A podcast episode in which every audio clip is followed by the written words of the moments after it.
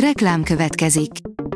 A műsort a Vodafone Podcast Pioneers sokszínű tartalmakat népszerűsítő programja támogatta, ami azért jó, mert ezzel hozzájárulnak ahhoz, hogy a felelős üzleti magatartásról szóló gondolatok, példák minél többekhez eljussanak. Köszönjük! Reklám hangzott el. A legfontosabb hírek lapszemléje következik. Alíz vagyok, a hírstart robot hangja.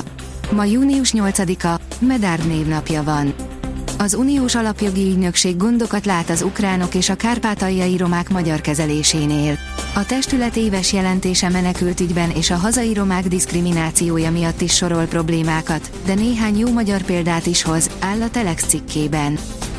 Az új vezérkari főnök egyik első intézkedése az volt, hogy kötelezővé tette a laktanyai fegyverviselést. Az orvos stetoszkópot, a tanár tankönyveket, a katona pedig fegyvert használ, mondta Böröndi, írja a 24.hu. Májusban újra lassult az infláció, reális az évvégi egyszámjegyű adat, írja a G7. 2020 novemberében volt utoljára olyan, mint idén májusban, az előző hónaphoz képest csökkentek az árak. Nem szívesen dolgoznak már együtt a magyar kutatókkal az európai programokban. Számkivetetté váltak, a partnerek attól félnek, a magyar félbevonása hátrányt jelent számukra, írja a 444.hu. Kiev amerikai és brit segítséggel robbanthatta fel a gátat. Minden jel arra utal, hogy az ukránok szándékosan robbantották fel a Novakahovkai víztározó gátját, írja a Washington Post. Az amerikai lap már tavaly közölte, hogy Kiev az Egyesült Államok és Nagy-Britannia segítségével meg fogja támadni a létesítményt, írja a Hír TV. A vg.hu írja, hivatalos, az RTL fizetősé teszi a BL meccseket.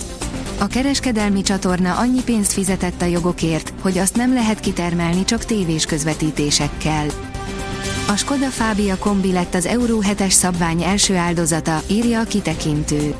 A Skoda közölte, hogy nem készít új generációt a Fábia kombi verziójából a közelgő Euró 7-es káros kibocsátási előírásokra hivatkozva, ezzel az utolsó kicsi kombi is eltűnik az európai piacról.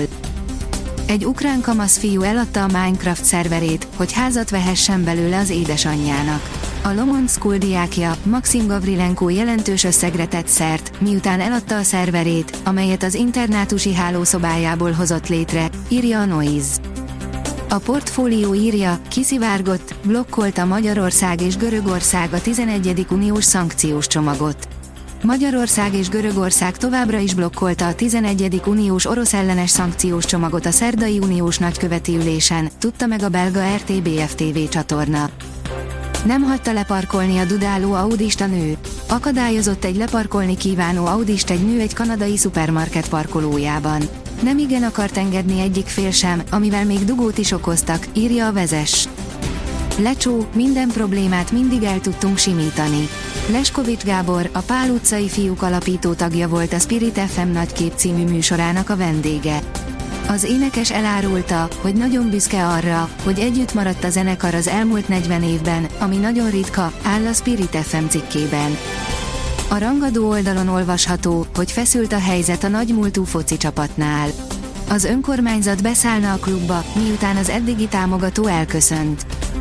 A vezes írja, F1, Alonso figyelmeztette Verstappent.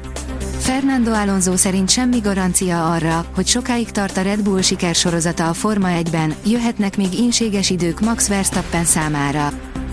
Hétvégén sem maradunk zivatarok nélkül. A következő napokban is folytatódik a füllet, záporos, zivataros időjárás, majd csak a jövő hét elején fordulhat kissé szárazabbra az idő, írja a kiderül. A Hírstart friss lapszemléjét hallotta. Ha még több hírt szeretne hallani, kérjük, látogassa meg a podcast.hírstart.hu oldalunkat, vagy keressen minket a Spotify csatornánkon, ahol kérjük, értékelje csatornánkat 5 csillagra. Az elhangzott hírek teljes terjedelemben elérhetőek weboldalunkon is. Köszönjük, hogy minket hallgatott!